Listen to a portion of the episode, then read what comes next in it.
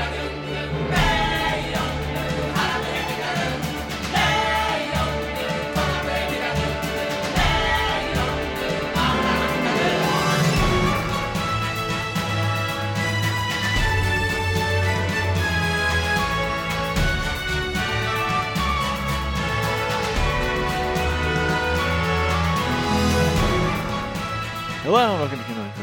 episode 285. I am your tardy and worthless host, Mike Apps, aka Wheels, and with me as always. Insomniac and Dead on the Pavement, David Farmington Master. And uh, you and utilizing his patient persona, your man in Japan, Michael Baker. Gaijin Bendo Katari. Nice.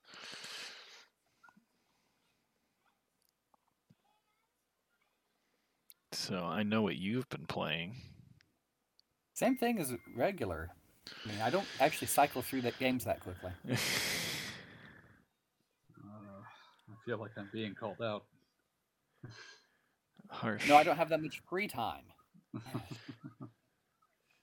Otherwise, I'd probably be downloading Romancing Saga 2, uh, Romancing Saga Minstrel Song right Oh now. Oh my god, that's right. That's out like right Yep. now. Yes, it That is. front mission just came out. Ugh. Dragon Quest Treasures is next week. Mhm. It's gonna. Fantasy Crisis Core Reunion is the week after. I'm just gonna bury myself in a stack of Switch cartridges. Bury me with my Switch cartridges. Yes. Take me out to that landfill in Arizona with all the copies of E ET. Nice. Mm, As long as I don't have to play E ET. It's actually mostly Defender and Pac-Man cartridges, but yeah. Alright, who wants to talk about what they've been playing first? Should I talk about the Pokemans? Go We're gonna talk about the Personas. Pokemon, take me by the I finished the normal gym the other day. The gym How leader, normal was it? the gym leader was a salary man, Yeah, that's pretty normal. It's fairly normal. complete with the boss yelling at him like in the middle of the fight. it was kind of amazing.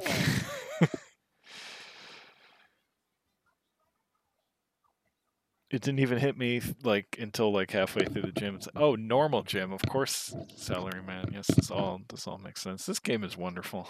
I love it. Um, I need to pick that up. goddamn. Oh.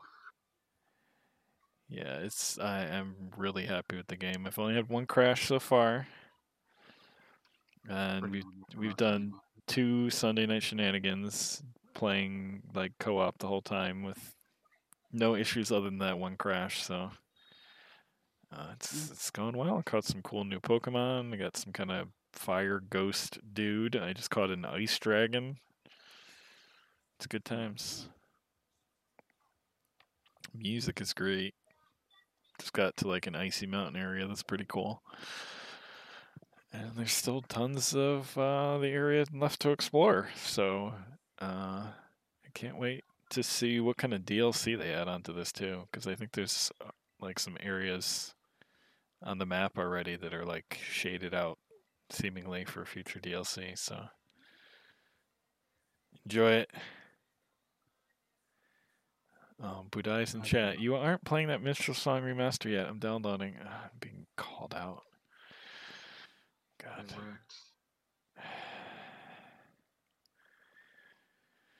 Okay. But yeah, that's pretty much all we've been playing, other than than Destiny and poking along and um, Trails in the Sky, which I am going to set aside some time to finish this week. So- better.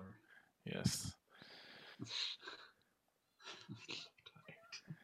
Imagine what you've been playing. Same thing we play every week, Pinky. Yeah, at least for the next hundred hours. Persona. Oh, eventually I'll just put something else on for a while, but Are this you is good. It's, are you it has not enjoying worn it? out its welcome yet. good? Good. So what's going on in the game right now?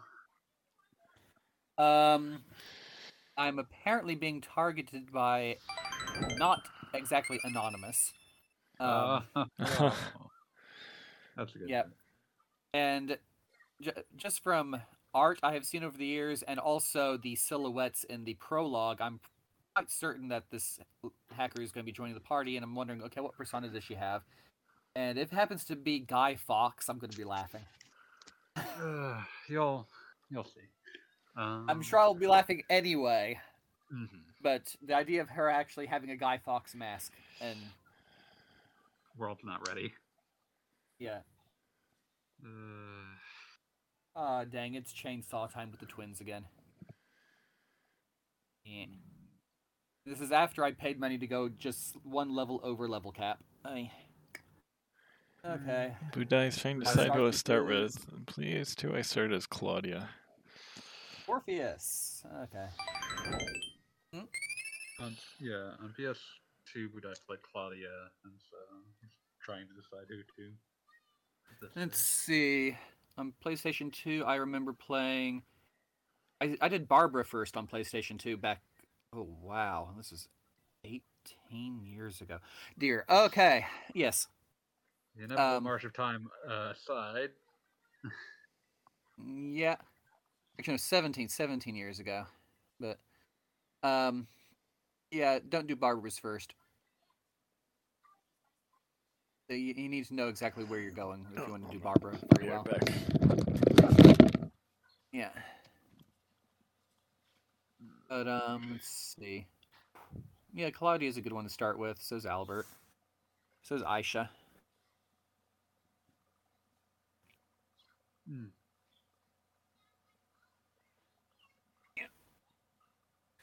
Mean, I was wanting to do a whom to start feature for the site for this one, but nobody but nobody was biting on the suggestion. yeah, sometimes it's hard.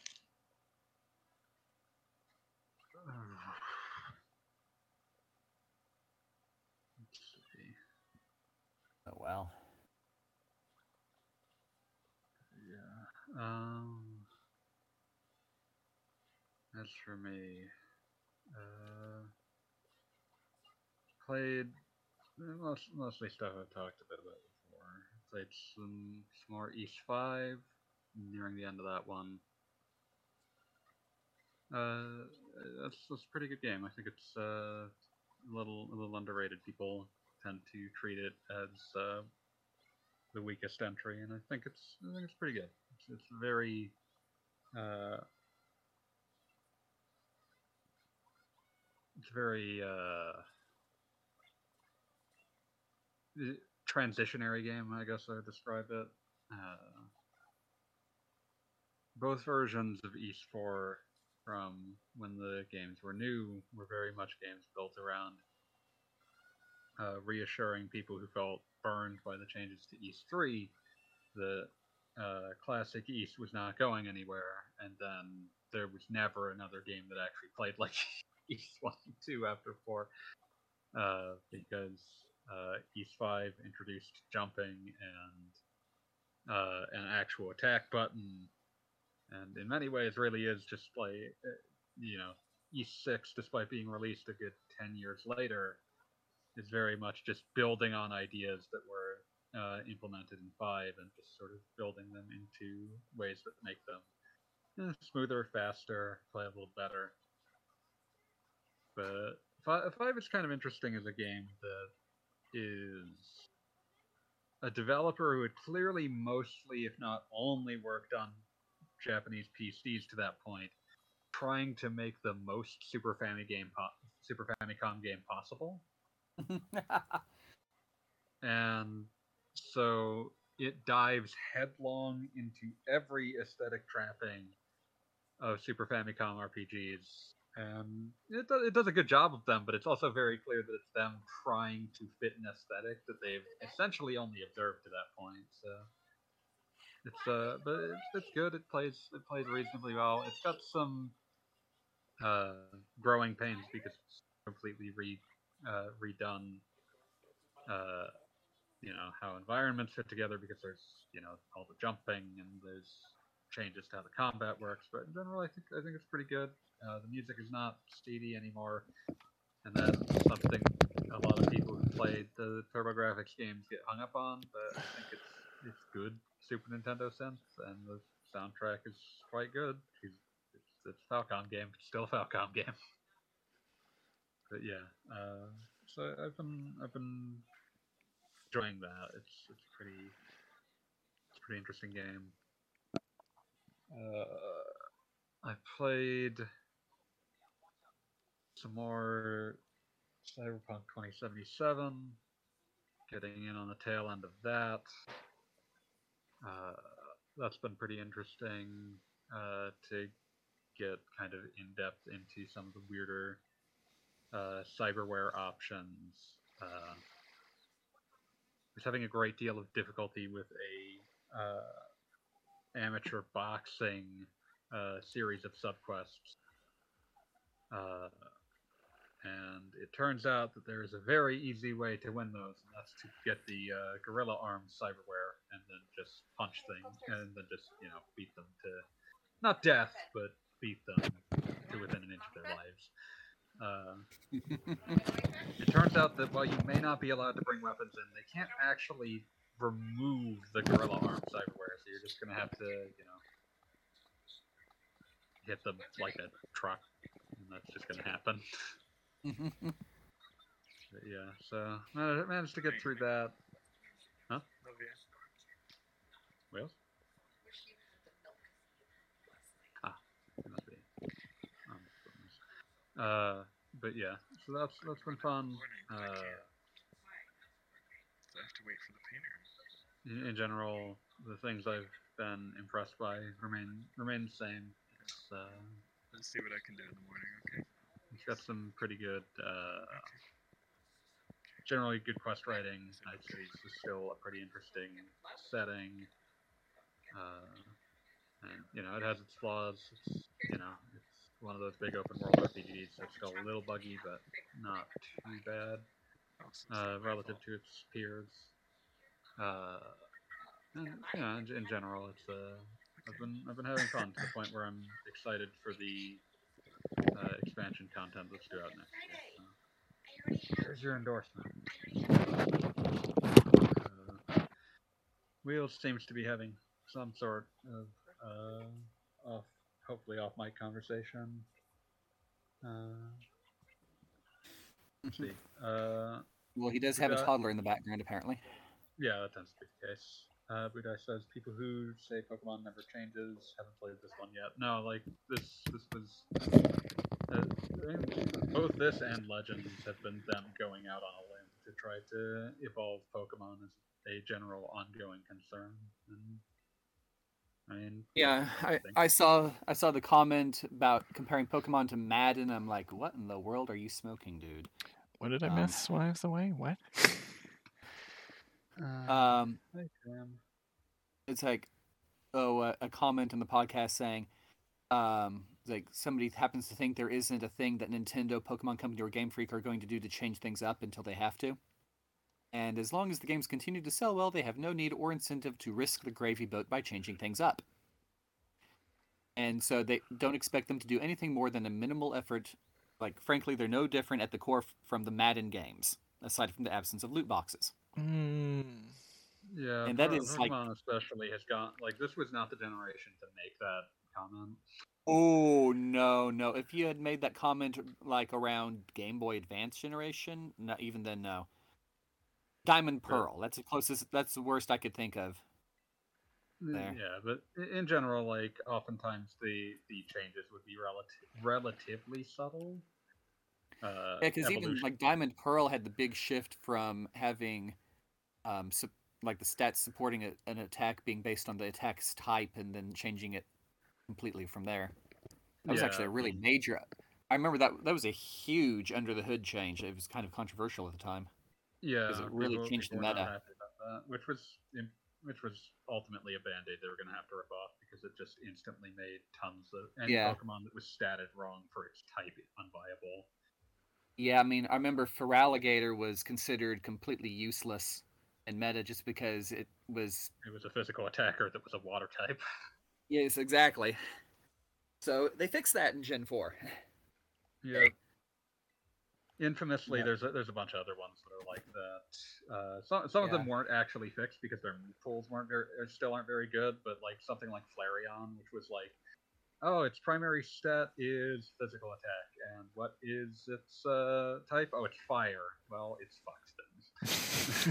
Yep.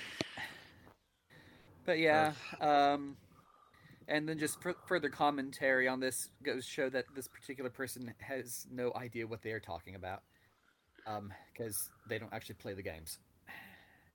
Yeah, it's one of those things. Like if you don't keep track of Pokemon, it can be hard to tell. Uh, Just just What? looking from the outside, it seems to be the same game over and over again, except it is definitely not. Yeah, the under the hood changes are often there's at least one major thing that they clearly spent a lot of time on. And e- And, and like, even the quote unquote hood ornament changes are massive at times. hmm But yeah, especially with uh, this, this like especially now is, is maybe the the time when that is the least salient because Scarlet and Violet are actually massive, obvious changes Mhm. in most parts of the game. Yep. For good and for ill, and explained quite thoroughly in every single review ever written of them. Hmm. So, Uh, yeah. Uh, I? I see that uh, Kroll has uh, some uh, has has a question that was left on the most recent uh, episode, maybe most recent. Uh, says it was posted last week, so this might actually be two episodes ago. I don't know. it was at some point. Yeah, uh, it's, it's the It's, newest it's one on the, the most site. recent one posted. Yeah. It's the Mhm. newest one on the site. Uh, what would you like to see from event an eventual Persona 6? Does the series need to innovate to maintain momentum, or should it focus on iteration rather like Dragon Quest? I think that part of the key to why I would say that I'm certain there are people that are tired of the Persona formula, but I don't think that it needs to shift that wildly by virtue of the fact that there's still like there are a lot of RPG other RPGs currently imitating it. There still aren't any that do it particularly well. I, I've played several that I enjoyed that were definitely either inspired by, by uh, Persona or simply running in the same basic genre. Yeah. As I mean, I've also played enough to realize that Persona 3 was not actually that innovative. It was just the first one of that particular storytelling style that made it West. It's one of those And also did quite well. But well, yeah. it does it well. It's doing it in a way that uh how to describe this, how to describe this. Uh it- it's doing it in a way that more actively marries traditional RPG elements to this structure and Mm. intermingles them in a slightly more obvious uh like Yeah.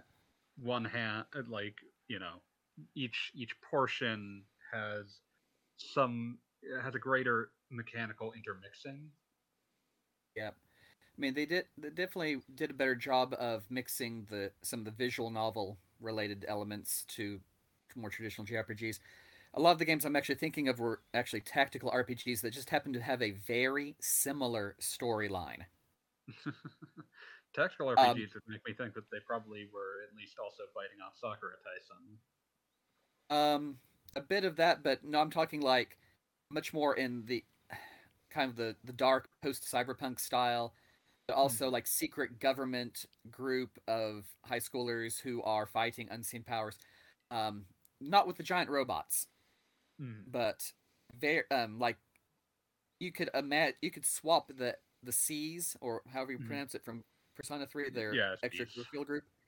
You could swap this group out with a group from any one of like five other games I can think of for PlayStation and it would be effectively the same story. Mhm. Um, I mean, obviously some of the greater elements are different, but even to things like, oh, um, whoever is running the program for the government is not actually who he seems to be, or i mean that's just take, old take your pick of take your pick of actually how that plays out because I've seen it play out like five different ways for five different games, but it was all true that whoever was in charge of the program could not be trusted. Um, yeah that's anime archetype Yeah. Um, but yeah, it's very much. Persona 3 was very much a project of the late 90s, early aughts for anime, manga, and video games. Mhm. Um, so it's so if we're talking about innovation with the later day Persona series, a lot of it's a lot of it's not going to be in the gameplay loop or the structure because they've hit a pretty good me- um, pretty good medium for that. It's probably more going to vary depending on or vary on how they present the characters and what themes they decide to focus on. hmm Because, like I said, Persona 3 actually had a fairly bog standard um, set of characters and reasonings for them to be doing stuff. Yeah, to the But point where it's Persona- actually kind of a problem, just by virtue of the Yeah. fact that they don't have reasons to hang out other than their archetypes. Yeah.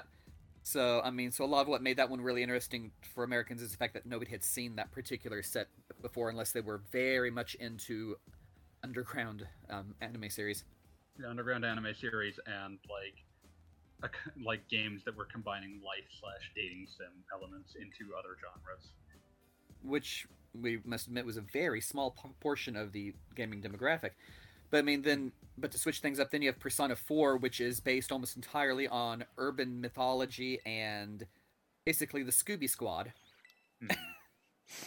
a Scooby Doo type gang, Mhm. and, and with the, all the themes being about self image, media representation, and um, being whether you, you should be who people think you are. Yeah, and also just generally like how that relates to the truth of what a person is.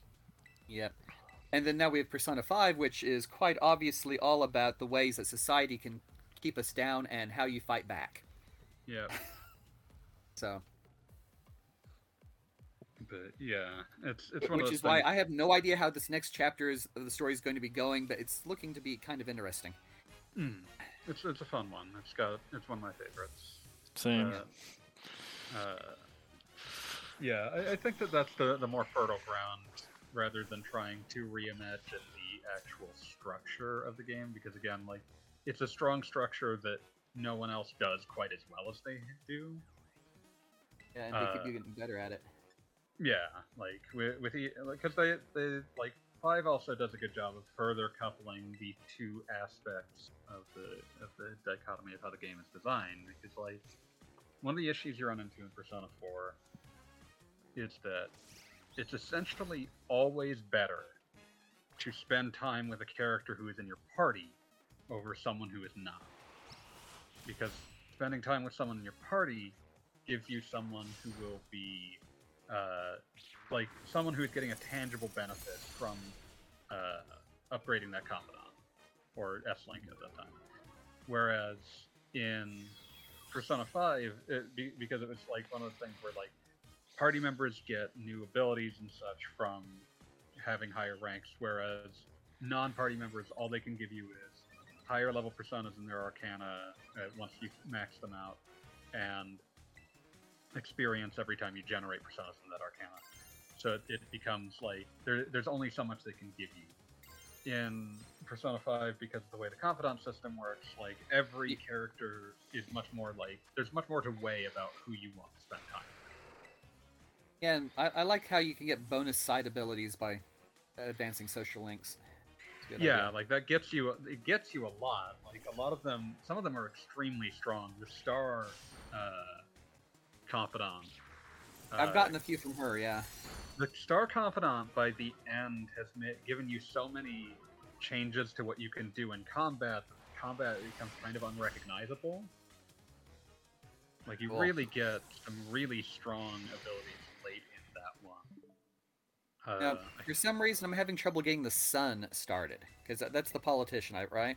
yeah the politician uh, you don't ever have to worry i think he always uh, improves every time that you uh, spend time with him so you don't have to worry about having a sun arcana for something I've I've had trouble actually starting that because it, well, first of all, it took me a while to figure out how to get a part-time job, and now he Hmm. won't actually show up when I do it.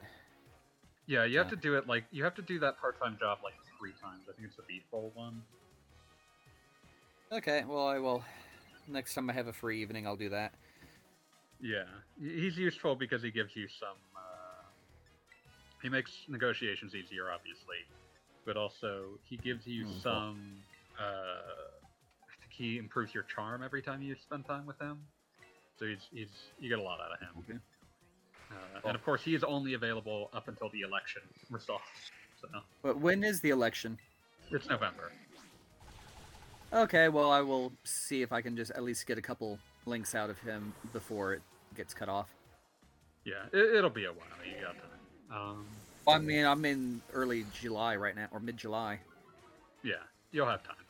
Uh, but yeah, i- i- in general, like the the tighter coupling between uh, the social elements and the RPG elements uh, gives you a lot more considerations about Yeah. who to spend time with and why. Uh, and in general, like there's some, some abilities certainly are more useful than others depending upon how good you are at certain aspects of the game, but all of them Yeah. do have something that they give. Uh, Mhm.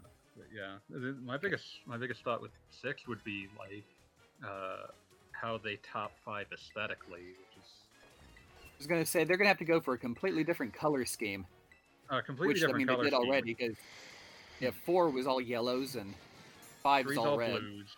Three's all blues, except for the the female protagonist replaces all the blues with pinks, which doesn't really work because the entire rest of the game's color scheme is still the same. Blue. But the point is, they they each have unique color schemes. So I'm curious what uh, I could see maybe greens next. I was gonna say Yeah. green's gonna be my next pick. Yeah, that, Yeah. that seems like a logical next choice. There's also what theme are they going to go with for the persona? Because the first one was all Greco-Roman history and mythology. The second one was Japanese history and literature, and five is all um, All famous for historical, literary, or pseudo-historical revolutionary figures. Mhm. So, oh yeah. Um. Also, I, I mean, Carl's question actually had me thinking about this for a while the other day. Um, but I'm thinking about how they're probably never going to get out of the high school social situation. Yeah, I don't I don't see or- that changing. I mean, because it, it provides the very like the literally the best balance of highly structured and free to do stuff at Mhm. the same time. Like the, the most um, you could really take out of that is maybe college, but that loses a lot of structure. Yeah, um, yeah. The col- if you go, yeah, if you take it to Japanese college, then it loses almost all of the strictness of structure. It helps, but it also seriously messes with the free time because Hmm. you're more likely to be working and studying. Yeah. Which there's ways And to also- make that interesting, Yeah. but it would require a pretty heavy rethinking of how to structure a game. Yeah, and also in the consideration that at least as far as Japan's concerned, most of your actual social links in real life are made in junior and senior high school. Yeah, one of those things where it's like everything else is going to be coasting from you in terms of Yeah. your what what links you're making. I mean, not, not not necessarily coasting, but like I was talking to a fellow foreign teacher at my high school, and she's new to the country, and she was noticing that, I mean, there are people that she knows are married, and they don't actually go do social stuff together in the evenings. Mhm. And it was like part of that is simply because a lot of their social stuff is with, like, oh, some junior high friends are back in town, let's all hang out. Hmm. And this is people in their late 20s, early 30s, and they're hanging out with their old junior high school friends because those are some of the best friends they ever made. Mhm. and or not even that. I'm talking, or I'm thinking like keep like old salarymen in their 50s and 60s, hanging out Hmm. with old junior high school friends and reminiscing. Truly terrifying. I mean, it's just kind of alien for a lot of Americans who can't. That's why I say terrifying. Cannot wait to get out of high school and leave it all behind. Mhm. Yeah. Um, but and then as for post college like business world, no, it's simply not going to work properly. Mhm. Um, it, wouldn't work properly You don't have enough- literally you don't have abandoned the entire time frame um, set up and like bombed Tokyo to the dirt, and the salarymen had to survive. Now then you're just getting deep into uh, deep into regular Shin Megami Tensei there. Yeah, exactly. Um, the just the regular the uh, latter day Persona scheduling system will not work very well outside of a high school.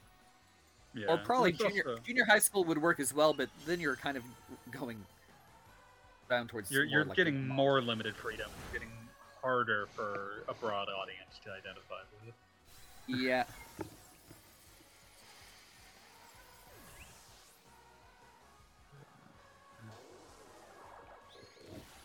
Yeah, so I, I don't personally really see. Uh, I, I- don't personally really see a complete rethinking of the. eh, Like, if, if you're wanting it to move out of high school, I would not. I would give you much better odds that it stays there. Put it that way.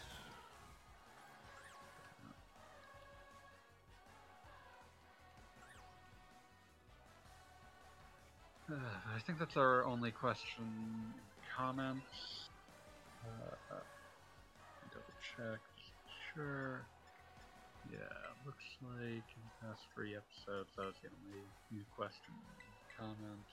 We should, we should be fine. We're fine. Everything's fine. This is fine. can't believe my brain is being forced to think at this hour. Uh, let's see. Uh, there's one question that was placed in podcasts last week that we did not touch I was because gonna say Fire Miner had very a huge specific long list here. yeah, there was one that was very specific to you. So I, I didn't even know if you did a podcast last week because you know Thanksgiving. We did a short. Was it short? I think we intended it to be short, and then we kind of talked And about for. Pokemon for like two hours. That's your fault. Uh, That's but yeah, true. there was there was one. Uh, oh wow! I just I just realized that uh, we actually had a bunch of new questions on Thanksgiving. there was one for Gaijin uh, that like we we had no capacity to discuss. So. Uh, how big is Violet and Scarlet marketing in Japan right now? My brother recently showed himself pushing a trolley full of Pokemon stuff he either bought, was given, or won for free. I mean, try to imagine how much you think Pokemon is advertised in Japan, and then triple that, and it's probably still not as Hmm. much as it actually is. Wow. You cannot live a day in Japan at the moment without seeing some Pokemon. Oh yeah. I mean, I just walked into the convenience store today, and there was a, like on one little rack. I'm not even sure what was, there was. Something something supplements, something something like bandages, something. It was like a, a minor first aid and health Mhm. section. And it was like buy two items, get a Pokemon Scarlet Violet clear fo- file free. Ooh. That explains some. That explains the not for free bit of that statement. Yeah. Um. So yeah. Stuff. Lots of stuff. Lots and lots and lots of stuff. Um. It- It's kind of like the time I was asked. Um. I think back when one of the Dragon Quests was delayed like three months, Mm-hmm. and it was almost time for the actual release, and somebody sent me a letter asking, "Oh, were they bringing the advertising up again?" And I'm like, It never stopped. it never stopped. It never stopped. In fact, uh, it's like um, they had all the signs and advertising out from right before they announced the delay, and they they never took the stuff down. They just kept you adding still know. Dragon Quest is coming. yeah. So, yeah, it's like yeah, you got you talk as if they ever stopped advertising this stuff. No, they did not. yeah, sounds like the answer here is pervasive and all-encompassing. Oh yeah. I mean, that's kind of par for the course with Pokemon. Uh, Mhm. Yep. Let's see. Uh, let's hit up some of these other questions he's brought in because we got a pretty good crop of fairly relevant to recent discussions. Uh, probably will stop after this and wait until the list is finished.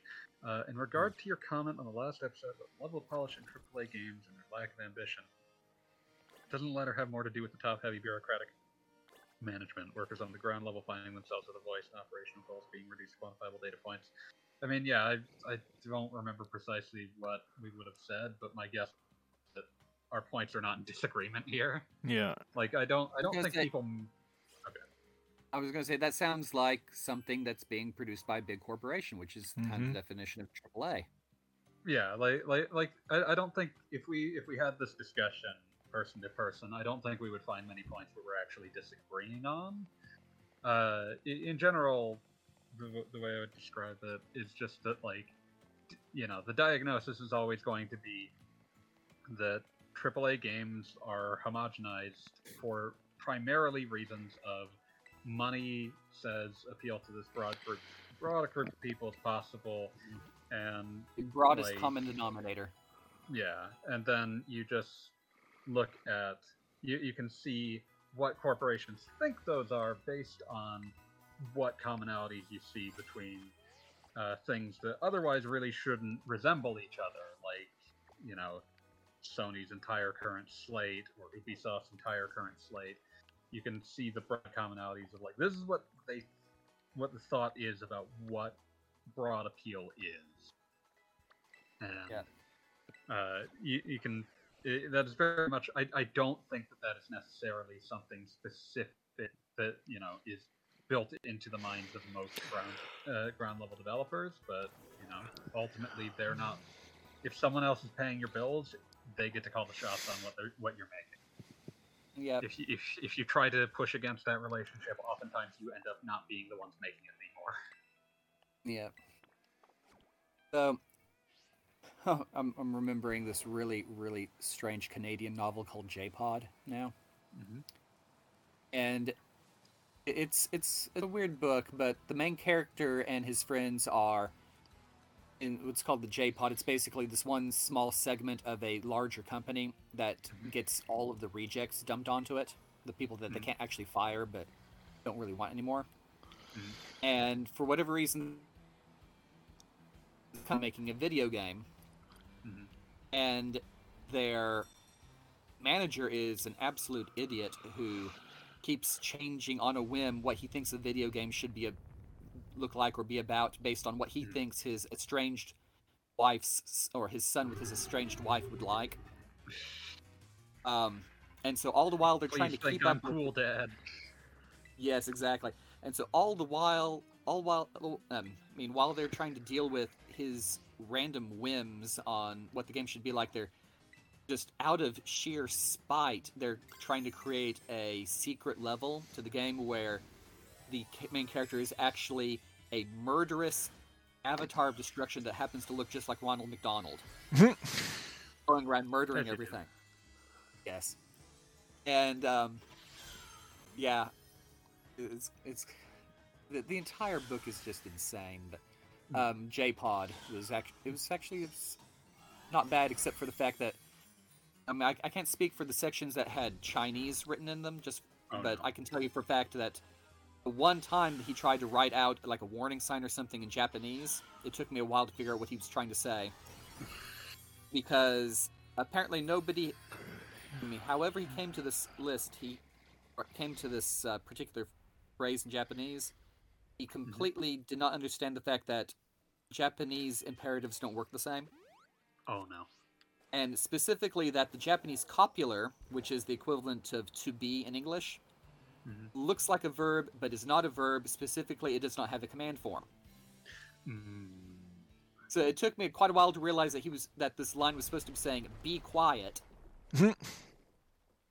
and it was actually saying "while being quiet" yeah because, again, because the Japanese copular cannot take a command form, so every co- every command of that type in Japanese like translates more a- as "do it quietly." Hmm. So. I'm going to assume that all the Chinese, random Chinese sentences in that book were also equally awfully translated. yeah, pro- probably probably best not to think too much about uh, the attempt at uh, any language other than English there. And speaking as a person who will have tons of fun actually make making use of other languages in writing, Hmm. um, yeah, this is not. Ha- he should have had somebody double check. Hmm. So- Yeah. Relating re- relating back to this original question a bit, uh, I've talked about YouTube channel a number of times because it's legitimately very interesting. But uh, one of the uh, former Bioware executive producer who left shortly after Anthem wrapped uh, because he was the poor bastard that had to try to help uh, push that across the finish line. Uh, the YouTube channel he has is currently called like Mark Darrah on game design. But basically, he talks a lot about like dealing with publishers in AAA and how that has to get done. And you'll you'll see some interesting, this sort of like fair, fairly obvious, but you know useful to hear what this is actually like. Uh, stories about you know game, game design in that AAA space, and in and when you're dealing with you know appeasing publishers and such. Uh, that's a good video he does where he talks about uh, uh, something he termed the way he phrases it as table table stakes features, which uh, refers to features that even though most of the audience probably doesn't care to engage much with that feature, it has to be there because a large percentage of the audience sees it as weird and a mark of troubled development or low budget if it's not.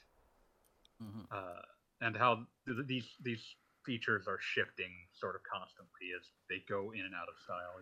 One of the ones he talks about a lot because it's a feature that's in the third Dragon Age, uh, which he, which he was on, that is in there but is no one's favorite. Uh, is mounts. Uh, like you could ride around on a horse, and no one particularly cares to do that in that game because it doesn't.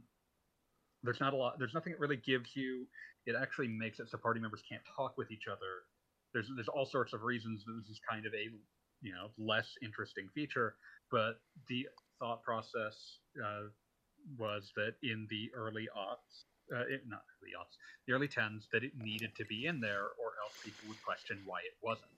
So it made Yeah. more sense to just put it in. It's there because they will note that it's not. It has to check a box, and it was, it's interesting because he talks about how like there's there's periods where that that was a much more developed feature. There were prototypes where like there was combat on horseback. Entire party, uh, your entire party could be on horseback at once. There were areas that they like designed. I don't know if they were implemented, but they designed areas with the idea of like, oh well, this is an area that's mounted only, like only on horseback for this. And the issue that you run into when you do something like that, in his words, is that it sort of becomes the entire game.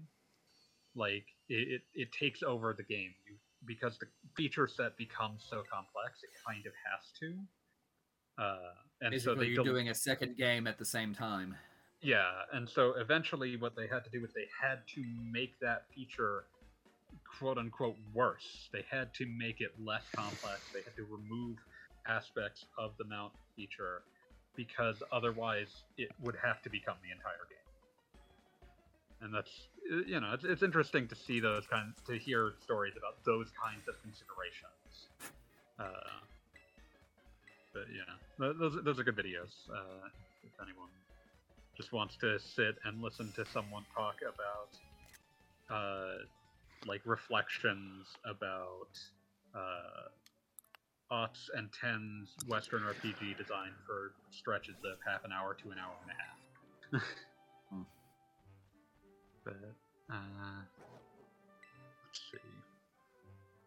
Also, someone popped in like five minutes ago while I was going on. It's back. Tam. Hey, Tam. Damn.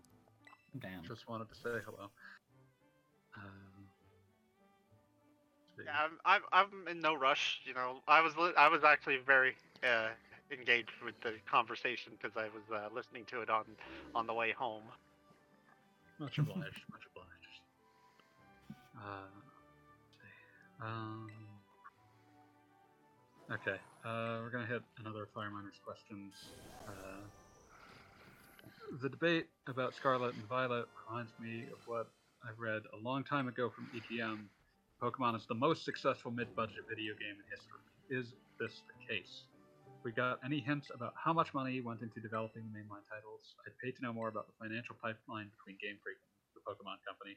We don't even know what the percentages of ownership are on the Pokemon Company. Uh, we just know that it's Nintendo, Game Freak, and somebody else. creatures, but Yeah, creatures. Nintendo owns an unclear percentage of creatures, Hmm. which Yeah. is because it's not a publicly traded company. Who knows? Oh, okay. Yeah. So it's one of those things where like it the financials on that are kept very deliberately murky. Uh, Well, I would considering imagine- the considering the breadth of the multimedia empire that is Pokemon, um, yeah, it may be a mid-budget video game series, but it is a big budget everything else. yeah, and, and that's and that's kind of like I think where his question is is going is like this idea of like everything around Pokemon is one of the most expensive and profitable uh, media enterprises to ever exist. But But- I, I remember over For 20 years ago talking with some friends about the Pokemon show, and I was like, this is probably the most fantastic advertising setup in existence. Mhm. And my friends were ta- thought I was just talking about the catchphrase "Got to catch 'em all." I was like, no, no, I'm talking about the entire show. The show is an ad. existing.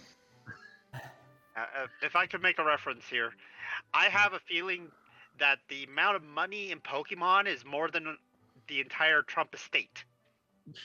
Oh, that's, A lot of things are more the entire. That's the a entire low, Trump it's a low bar. that- yeah, I'm betting that the entire amount of money in the Pokemon Empire is greater than the GDP of quite a few nations. Oh, definitely. Uh, but yeah, it, it's one of those situations where uh, the the way I would look at it is uh, that I would imagine the games are not starved for money, but at the same time, I don't think that they are. Certainly, I would describe them as they are not the things that require the most money in this to keep this empire Hmm. going. There's also the fact that up until now they've always been on portables. And technically, they still are, but yeah. And s- hybrid yeah, one. and it's- a s- n- high-end Switch game is probably still less expensive to make than your Hmm. God of Wars.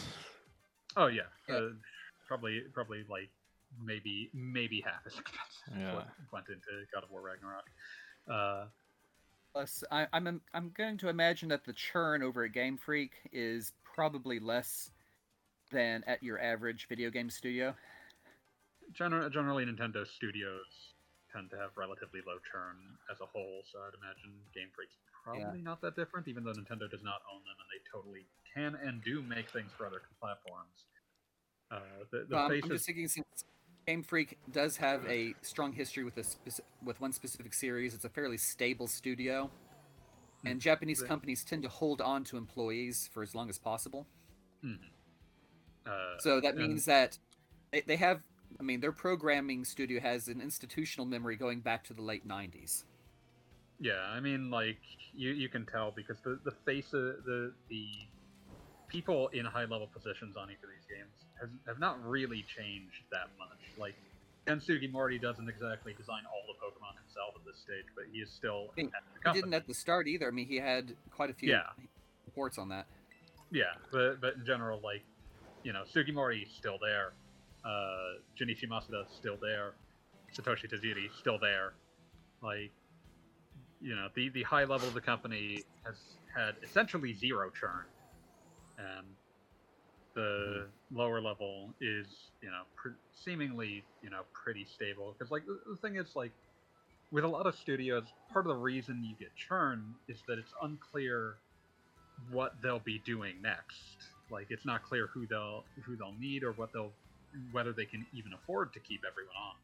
Uh, when you're looking at uh, companies that are not huge, and then when you look at companies that are huge in the West, it's like uh, someone's like, oh, I can maybe if I say that I cut costs, I can buy another super cup. But uh, in, in general, the the rate of the, there, it never makes sense to let go of people from a place like Game Freak because there's never a question of what they're going to make next. It's going to be another Yeah. Pokemon. Hmm. Like they, they've they've built up like an exact set of rotating projects. Like you do, and uh, to, to the point where someone they they had to hire another company to come in and continue the rotation because they Mhm. tried to throw another thing to the rotation. Like the reason I, I would assume that the whole reason that ILCA developed uh, Brilliant Diamond and Shining Pearl was that Game Freak was busy doing Legends Arceus, and there just wasn't enough bandwidth. Hmm. Kind of hoping they don't just shove off the eventual black and white remakes to that, because I'd like to see a more graphical update to those games. Be very Hmm. interested to see what the inevitable. Uh, I have no guesses as to what black and white uh, remakes will look like, and even beyond that, like what they'll try to. Because I can't. Like, part of me wonders, like, do they try doing a black and white two remake uh, in addition to black and white? How, how If does they do get one, you figure they got to do the other because it's got a continuation of the story. Yeah, I like, think it- so? It, it, it's one of those things like, do Black and White 2's campaigns become DLC? What happens here? hmm I, I would I, I would guess no, just by virtue of the fact that attach rate for even substantial DLC is terrible. Like not Yeah. horrible in the sense of like no, uh, not profitable, but like you know, a good DLC attach rate is like thirty percent. But also, So- Black Two, White Two wasn't just an extension; it was very much a It was reset. straight up a sequel. Yeah, So yeah, like eh, th- that that's a, going to be a complicated set of remakes, no matter how they approach it. It'll be very interesting to see what they do. Yeah. Uh, but yeah, uh, like it, it's one of those things. Like to, to describe Pokemon as, I, I would say that relative to its peers, Pokemon is a mid-budget game. But I think that's as much a consequence of the fact that Game Freak is not an expanding studio, at least not rapidly, and that the timetables are still, you know, there will be a new gen every three years. That's just sort of how they work. And there's Uh, going to be a new game every year. Yeah, there will be something. There, there very rarely there there will be an off year, but it will never be more than one off year. And so you know, it, it's one of those things like the, there is a necessary point of there's just not really a way to like. There's there's the old like saw in project management that like if they wanted to quote unquote expand Pokemon's budget, what that would end up being is uh, it, it would be to just increase the number of people working on it. And you could theoretically make larger or maybe more polished games, maybe if you had more people, but at the same time, you run into this situation of like the old saw being throwing more bodies onto a late project makes it later. That doesn't justify late projects. You've suddenly got huge additional management hurdles. So, like the dis- the desire to keep the team, relatively speaking, on the smaller end for like what is by all rights a AAA production is in part a matter of practicality because you, when you scale up that, like, you create all sorts of managerial headaches.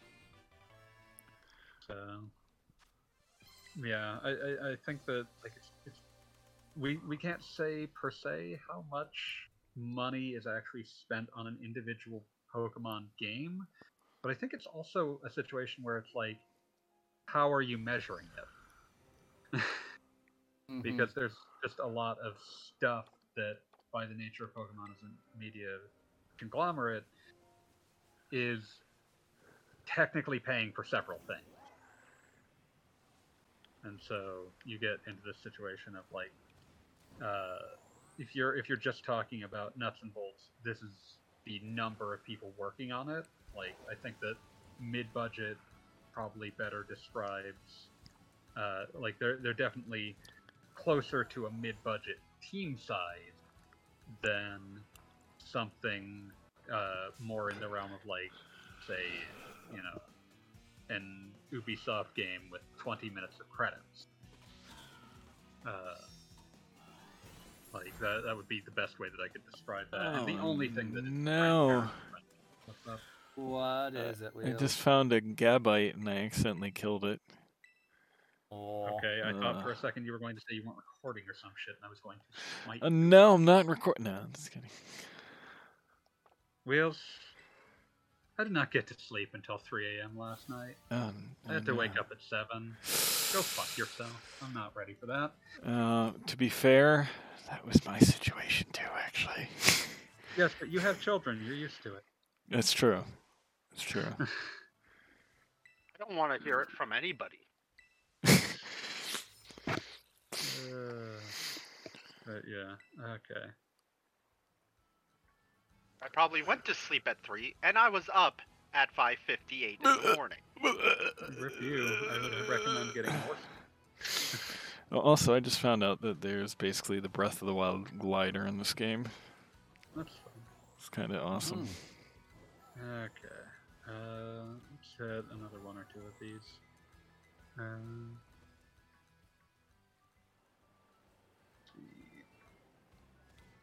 We talked about how bad propaganda can actually make people lower their guard. In other words, can everyone uh, everyone knows that Activision uh, has hi- his phrasing here is Activision is the Pentagon's mouthpiece, but they are, you know, ju- just generally anything that's going to depict the U.S. military with any degree of accuracy is going to get uh, their uh, scripts looked over by the U.S. military and the Pentagon because of like essentially you get access to a lot of shit for free if you if they say that the stuff looks fun.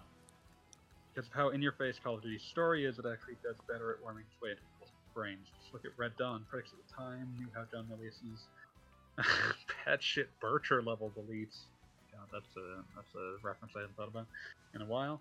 Uh, made their way into his movies, and Red Dawn still became a piece of the American mythology. Uh, Wait, wait, yeah, I mean, wait. What's this about the U- military again? He's talking about ju- just Call in of general Duty. that yeah, it's, it's just Call of Duty shit. Um,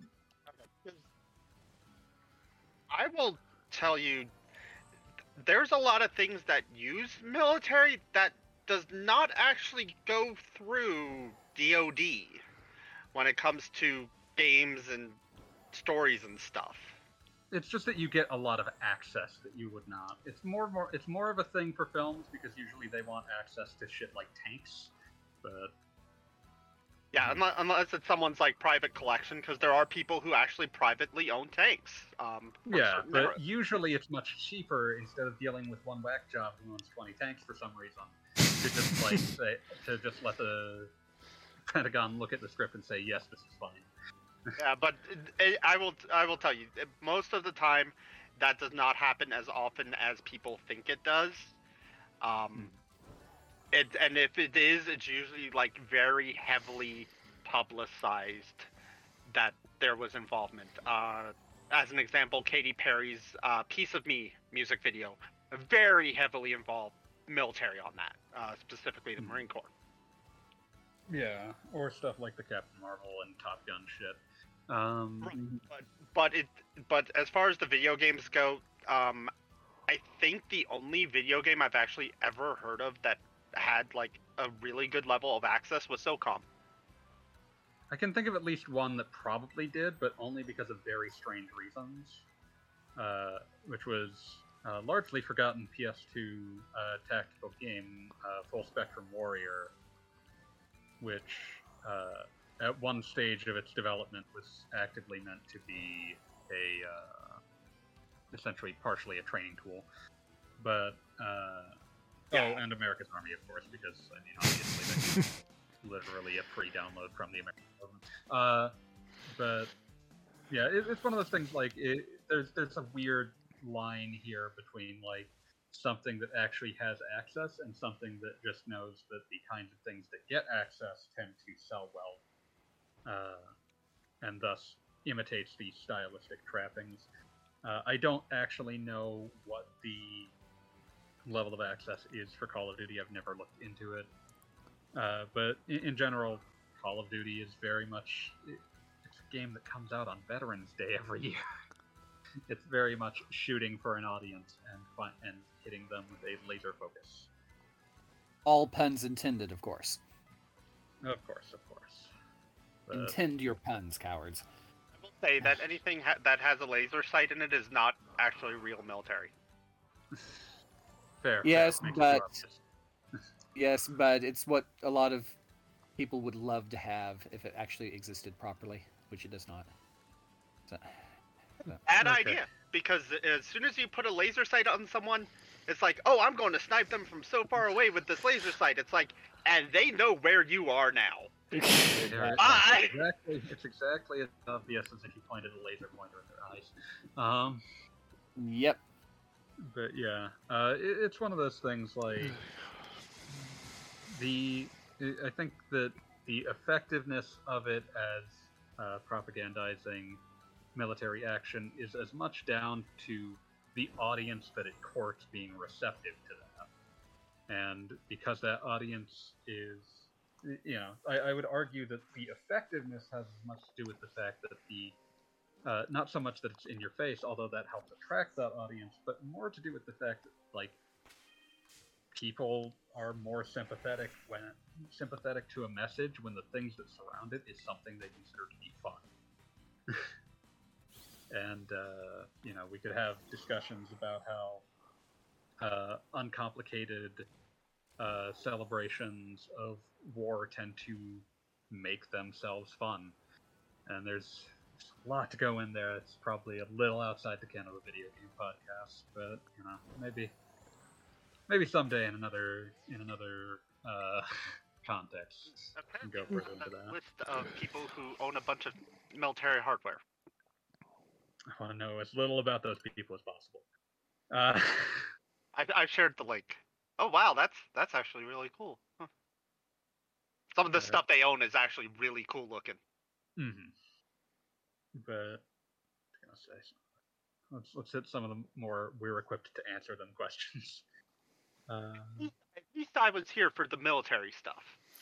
that's Yeah. important.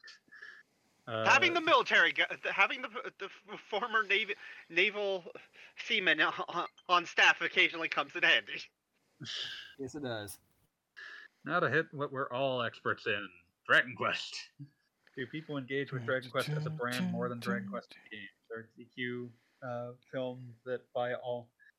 Uh, is there a DQ fan that by all merit buys all the merch, watches the anime, and reads all the manga, but never plays the games, or maybe just plays the mobile games? I can't imagine that human being existing. I'm sure they must, but I don't think it's a significant cross section. But I know, like, um, better. It's random stuff, but for example, one of my co-teachers in the high school is a huge Dragon Quest fan, Mhm. and the lady who sits at the front desk of the high school has a Dragon Quest pouch. She doesn't play, but she has the pouch because she likes the slime. Everyone and- And right now they've got another one of those um, lucky dip things going on where you can win prizes in in form of Dragon Quest merchandise at the convenience store. Mhm. Uh, we So- also got a spammer in chat. Oh god.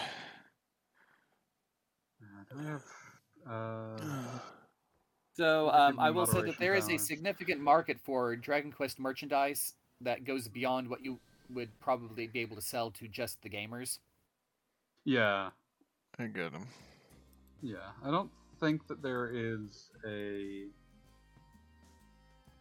Uh, uh, uh, so yeah, like to, to look back at the original question, there, there's like two dimensions to this as it exists. There are definitely people who are fans of things in, uh, in, in Dragon Quest who don't have particular specific attachment to the games, but the the I, I think that the number of people who love everything about the games and by all everything except the games themselves is probably a vanishingly small demographic.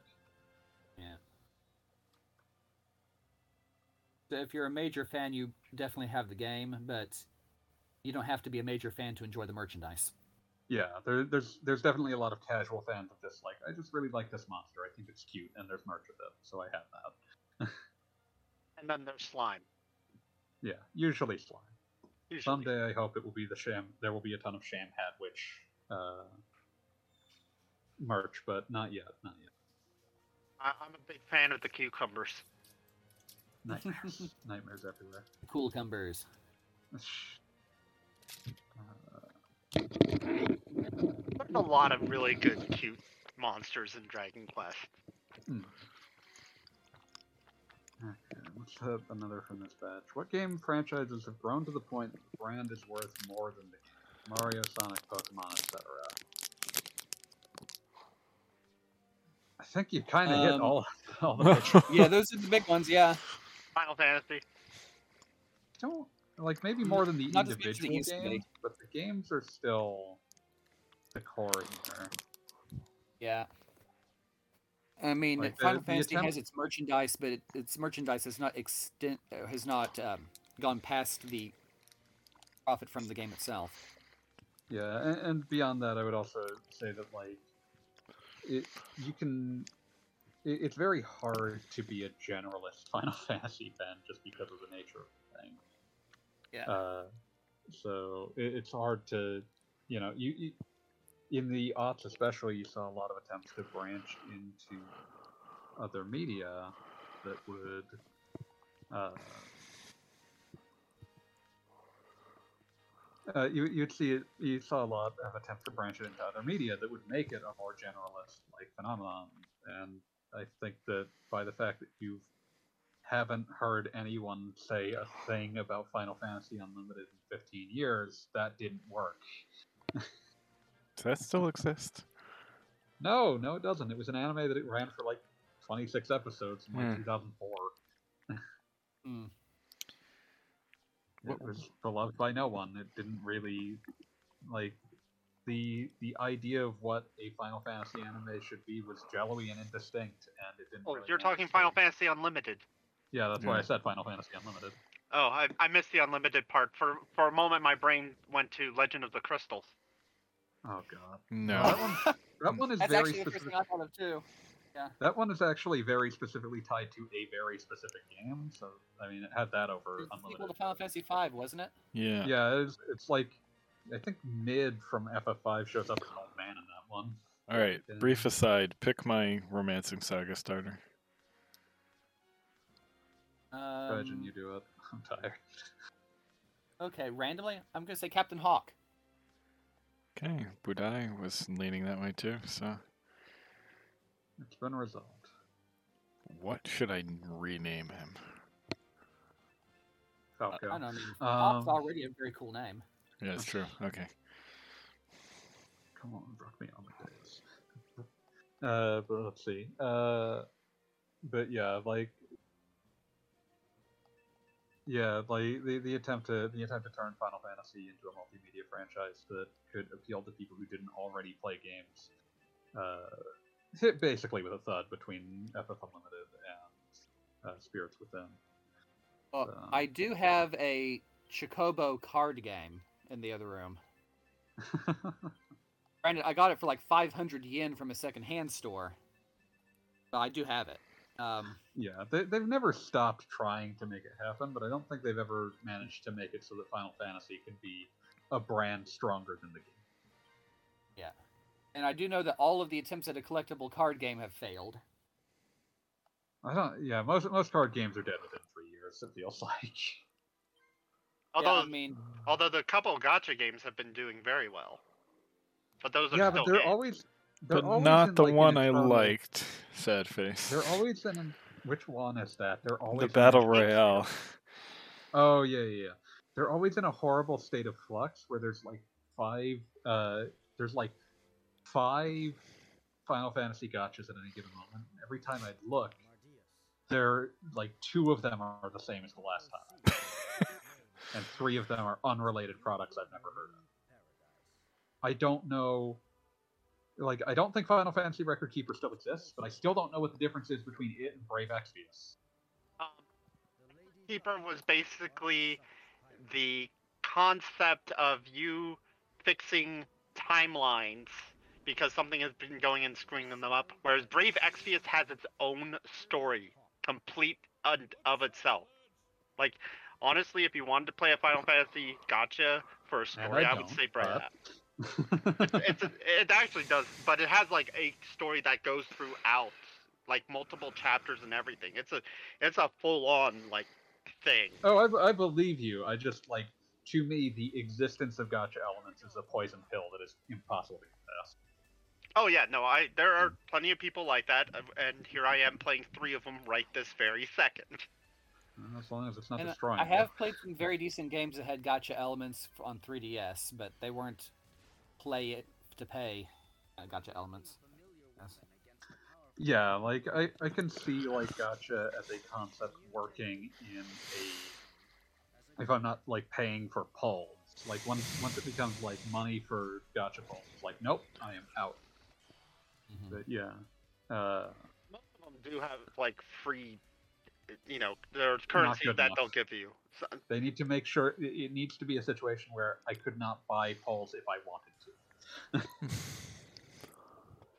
that is that is my my thought process here. I am saying that there is an interesting ex- there are interesting game design experiments to be done with the concept of randomization of resources, and Now- that gacha is a way of doing that. now the real question is, what's the difference between Brave Exvius and Brave Exvius War of the War of the Crystals, Opera Omnia, uh, No, Omnia's the Dissidia one. I'm so lost right now. There's so many. Final Fantasy gachas. Like I said, anytime, I look at, anytime I look at them, there's five of them, and none of them, and only two of them will be the same as the last time I looked. Mebius hasn't existed in years. Remember type? Uh, remember Final Fantasy Agito? Yeah, I I remember that it existed, and I thought it was pronounced that- Agito, but Is that related to Type Zero? It was technically kind of a spin-off.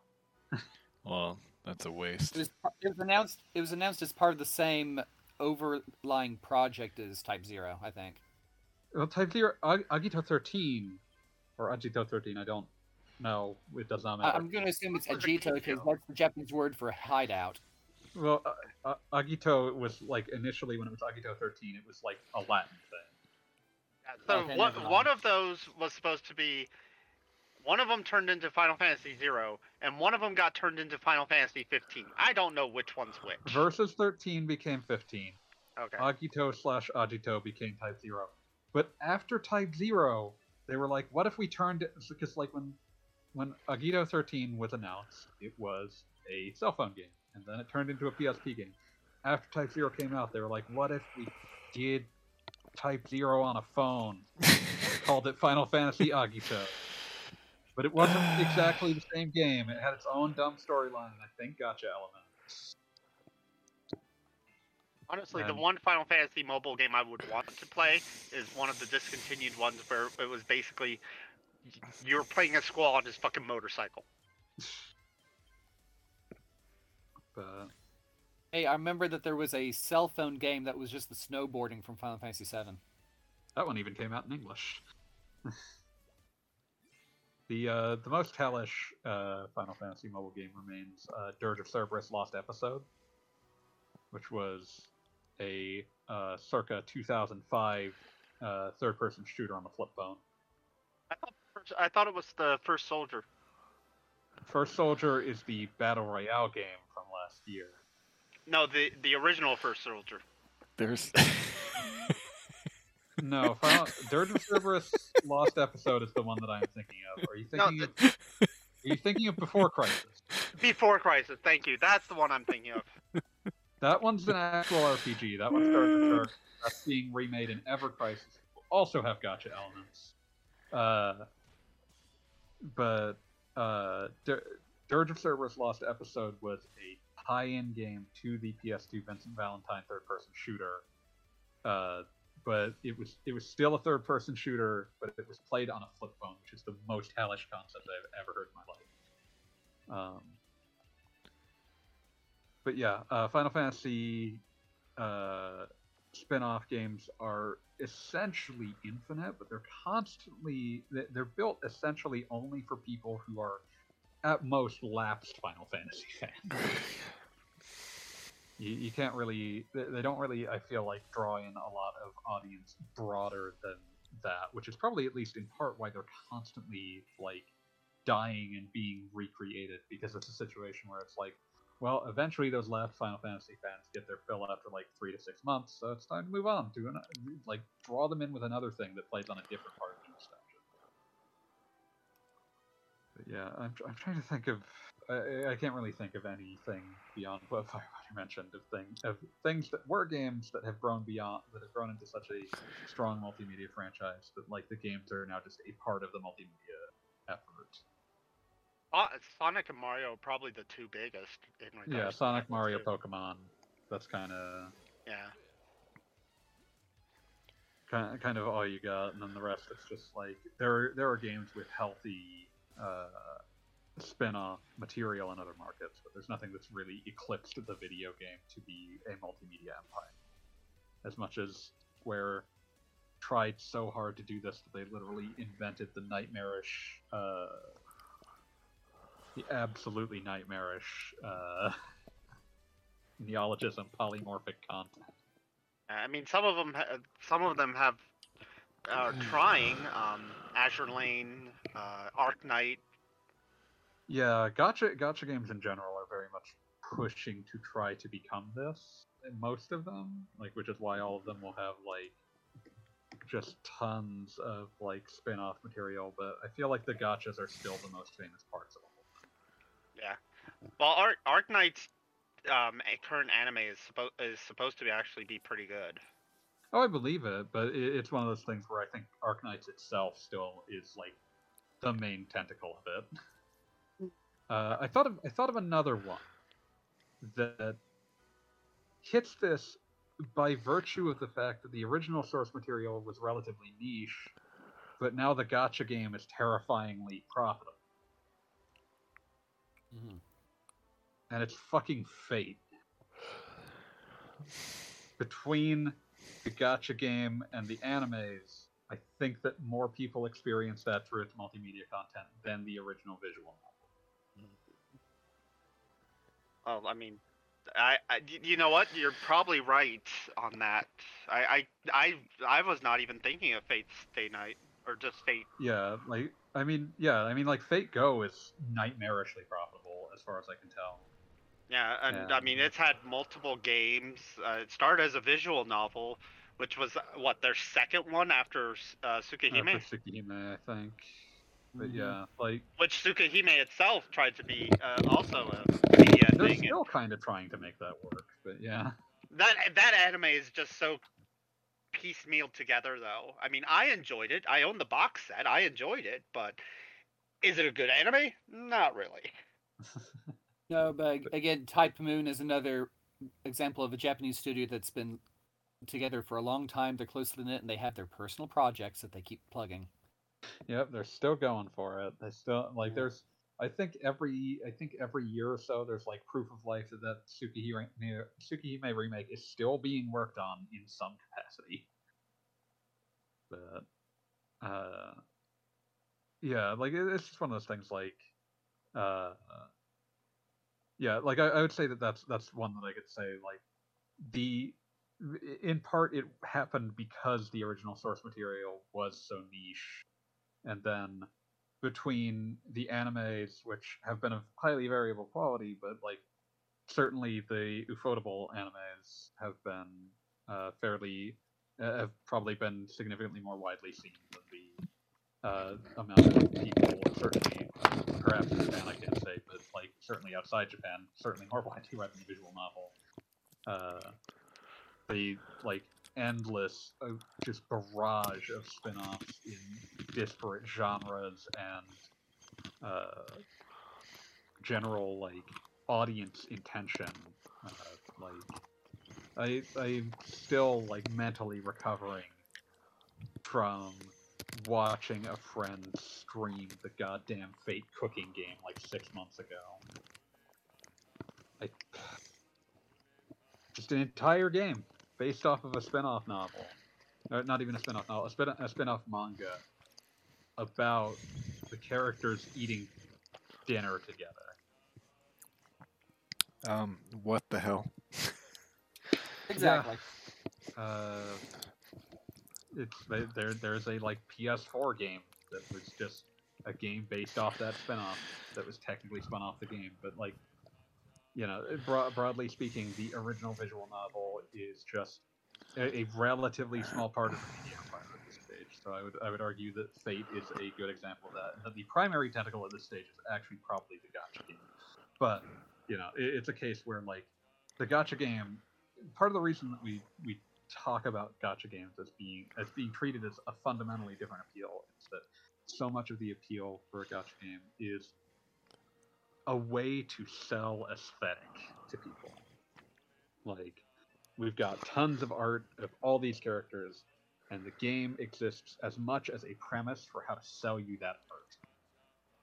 and and some of them do have really deep stories. I I played one last week that literally had me break down my chair crying because the events in the game are that sad and well written.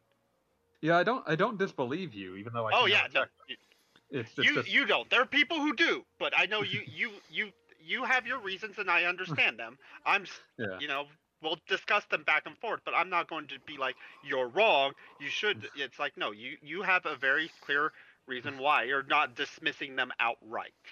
Yeah, and I'm glad I'm glad that people enjoy them. But it, when I when I descri- describe that, like I, I do think that the writing is part of selling the aesthetic. Like you, you know, it's it's hard to sell people just JPEGs. Ask any artist on, ask any digital artist on the internet. But uh, the the writing is part of selling these these aspects of aesthetic, and you know, strong writing tends to sell to more people.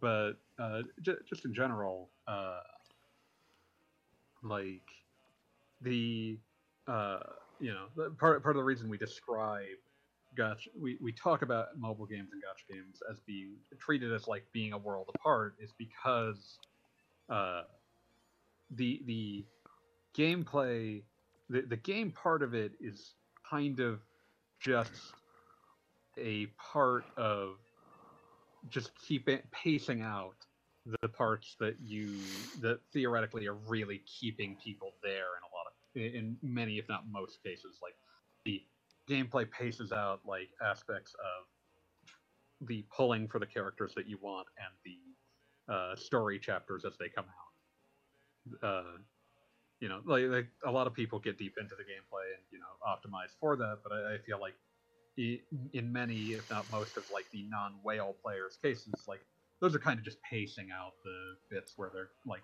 getting the things that they most want out of it. So it's like a, a fundamentally a, a different core appeal in a lot of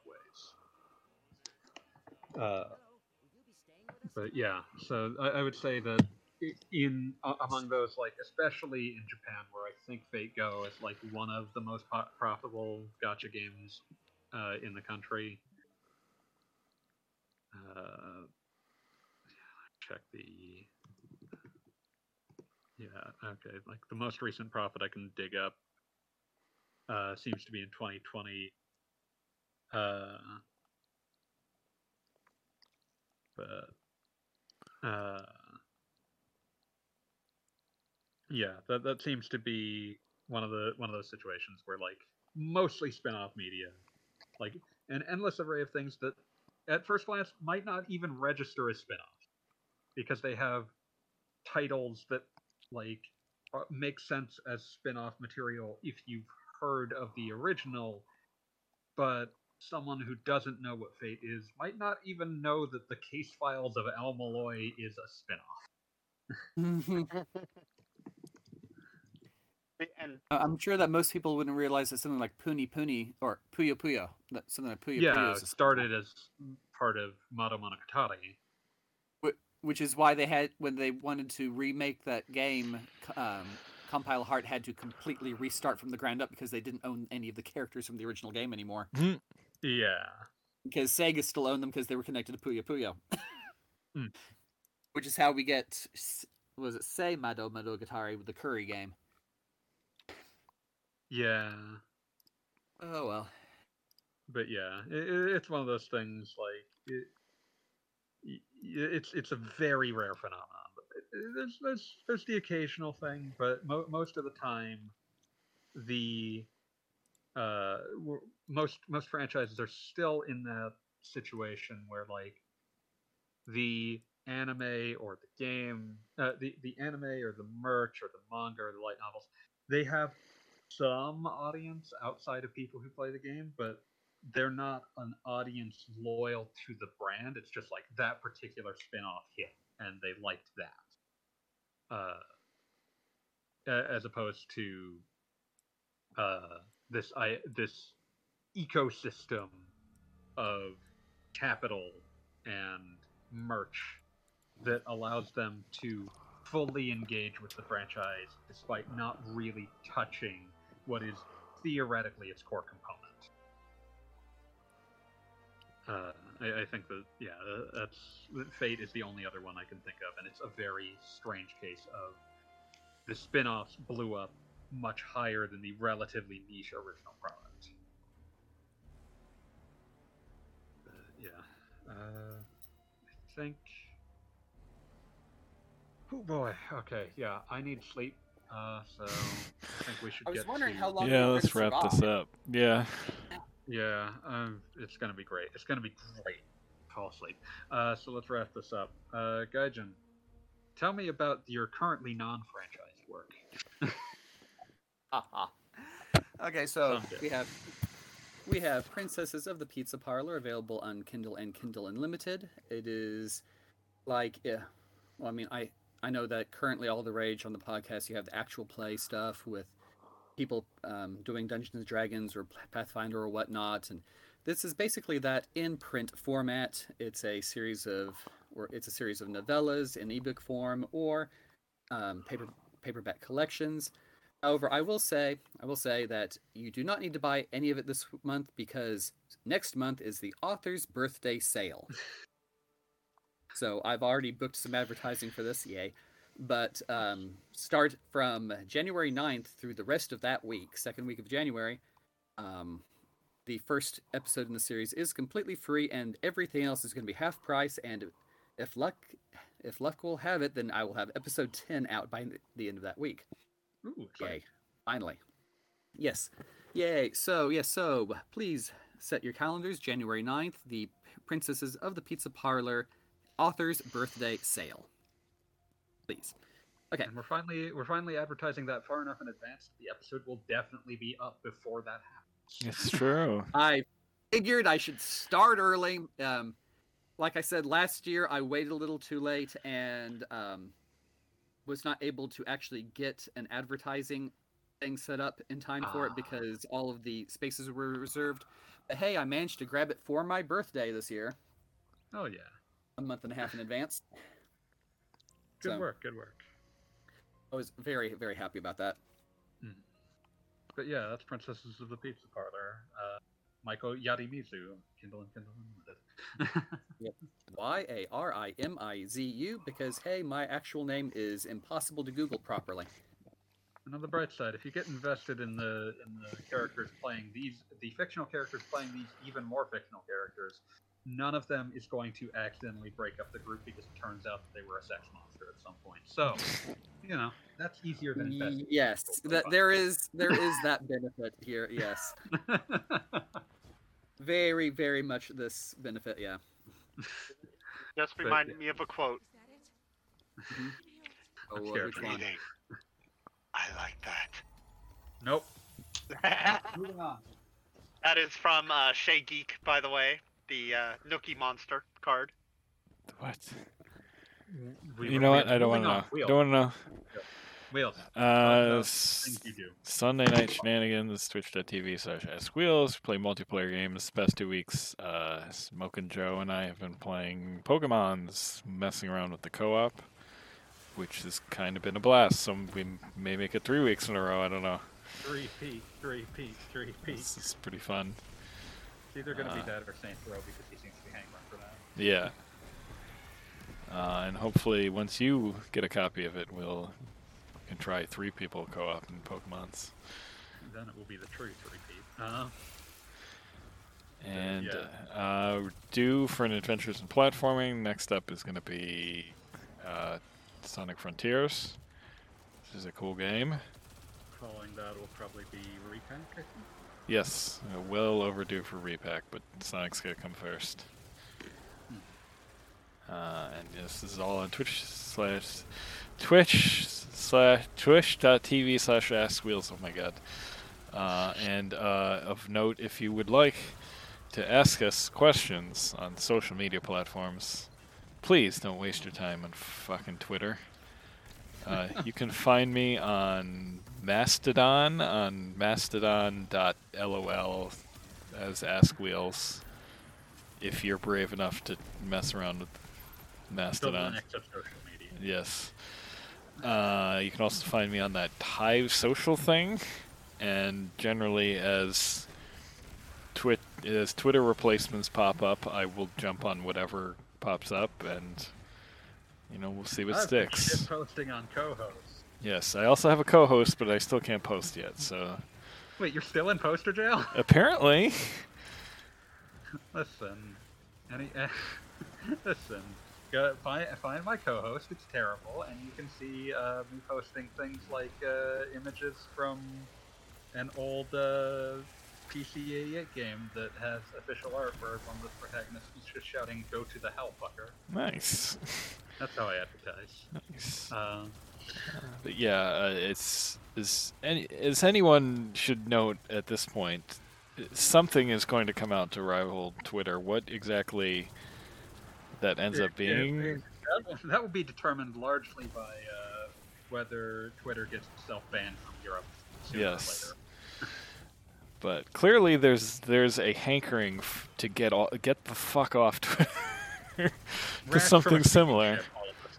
Yes. Rash So, uh, whatever, like I said, whatever sticks, I will be there. Um, uh, but I will definitely be staying on Mastodon because it's a nice, quiet little corner of the internet. So. as long as you're sufficiently federated into a state. Yes. Yes, so you can you can find me there. That one's probably gonna stick. Who knows with the hive or whatever. I think that one just went down for a few days due to some sort of data breach. Yeah, it wouldn't surprise me. but yeah, we'll, we'll see what happens. We'll see. Yeah. Uh, let's see. Uh, Tam. You can catch me uh, two days a week on twitch.tv slash rpgamer, uh, usually Tuesdays and Thursdays mornings, where I am working my way through like a few different RPGs for the channel. Um, and then uh, you can also follow us at uh, twitter.com slash rpgamer, where we tweet out our news news threads and stories as well. Um, we actually had some big news stories this week uh, with a cozy game editorial that a number of people uh, worked on. And then uh, I have brought it up to the higher powers on if um, the Twitter situation, and right now the uh, powers that be have stated uh, we are weathering the storm for the moment, and we'll see what happens in the future. Probably the prudent choice. Yeah. Um, I was gonna say that reminds me. I forgot a big news story, and that uh, Monster Hunter Rise is coming to Xbox and PS5 in Oh, January. I didn't. so That's why people were suddenly asking about Monster. Yeah, Yeah, That's a lot to uh, hoping, but it's not gonna happen. That they could put in some cross save, maybe. It's not Nope. gonna happen. No, it's a no.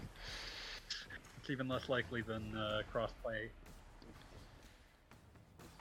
Motherfuckers are gonna get me to play through that game a third and or fourth time. Go for it. Go for the hat trick. Ugh, fine. I'm not actually suggesting that. Sorry, I, was, I uh, booted up Final Fantasy Mystic Quest a bit last night. and Music is the only thing that is keeping my brain awake. So we should we should wrap this up. yes. Uh, you can ask questions. You can ask them by uh, in, via the way that good friend Carl did by posting a comment to this very episode on rpgamer.com, or you can ask them the way that good friend Fireminer did by uh, posting in the uh, RPGamer Discord in the podcast section. If you haven't been to the RPGamer Discord, you can get there by going to the community tab. There you will find the invite links. It's a lovely community. Don't be a dick. Uh, Yes. Oh, by the way, there's a new season of Destiny next week, so I apologize in advance. Because I will be insufferable. Yeah, do, do, I need you do to not- understand that I will be coming off of another podcast and will essentially have not had any break aside from eating uh, after getting off work that day. So I'll be I, I would not be ready to weather you that weather you gladly. do not do not make me use a post to get the mods involved on the Discord. I do not like getting involved. Yeah, that's never fun. No one likes that. So you know, just just be nice. It's a nice Also community. There's a lot of nice people. Live and let live. Uh, yeah. Uh, so you know, join the join the RPGamer Discord, even if you don't want to ask a question. Please, we love Yes. when people ask questions. Uh, Fireminer, we haven't hit all of your questions from the last batch, but we'll make sure to hit the rest of them next week. Uh, but otherwise, it's probably time for us to mosey on out of here. So see you later, cowboy. See ya.